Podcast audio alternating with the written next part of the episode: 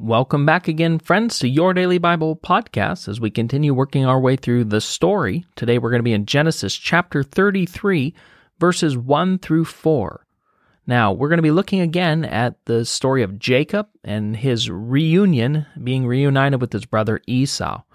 Now, the last time these guys were together, Jacob and his mom were pulling a con over their father Isaac and literally stealing Esau's birthright and blessing away from him.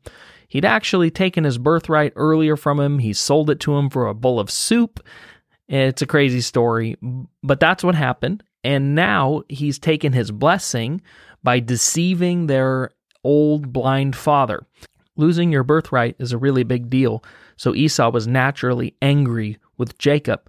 And so he wanted to kill him. So Jacob uh, flees and, and actually lives in another land. And now, after having many children and his family being established, God's told him to go back home.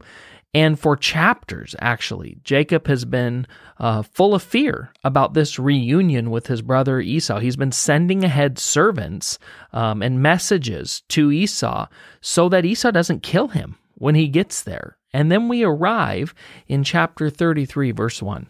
And it says, Jacob looked up, and there was Esau coming with 400 men.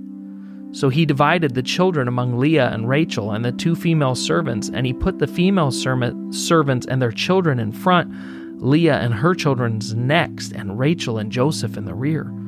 He himself went on ahead and bowed down to the ground seven times as he approached his brother. But Esau ran to meet Jacob and embraced him. He threw his arms around his neck and kissed him, and they wept. Okay, amen. I don't want to read a very long um, bit of scripture today, just this little bit, because I think there's something really powerful for you and I here in this story today. You see, Jacob had been had been full of fear and worry about this reunion, and for good reason. The last time he saw Esau, Esau promised to kill him.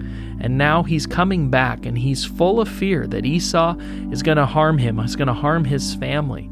And all this time, all this worry, all this fear, all this anxiety, and they see Esau coming with an army of 400 men. So Jacob prepares, he lines his family up behind him, and then he runs out ahead, hoping to spare their lives. But instead, look at what happens.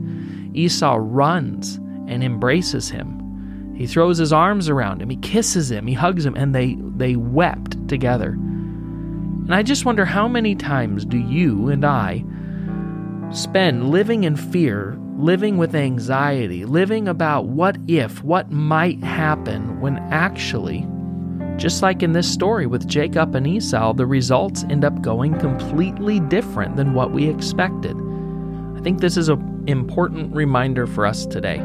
Jesus himself taught us not to worry about tomorrow because today had enough reasons, enough issues of its own. And he said, How many of you can add one minute to your life by worrying about tomorrow? And friends, we lose so much of our time, so much of our mental ability, effort, capacity spent tied up in worrying about the what ifs in life. And that's what Jacob had done. And we see here such a great example in this story of how God had actually already arranged, already set in place his plan, softened Esau's heart, made provision for Jacob and his family, and all these things that they'd spent their time worrying about. Instead, it ended up the exact opposite. Esau throws his arms around him, hugs him, kisses him, and they weep. Let's pray. God, I'm so thankful that you're more than able and capable to take care of our future and to take care of our present. You know what's happening, you know what's going to happen. You, in fact, the Bible says, prepared these things for us in advance.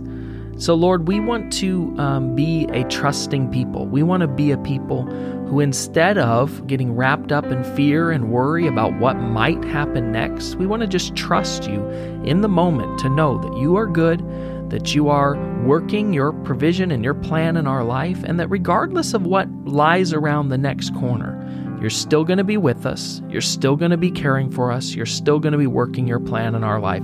So, Lord, today we just want to declare once again our trust in you. In Jesus' name, amen.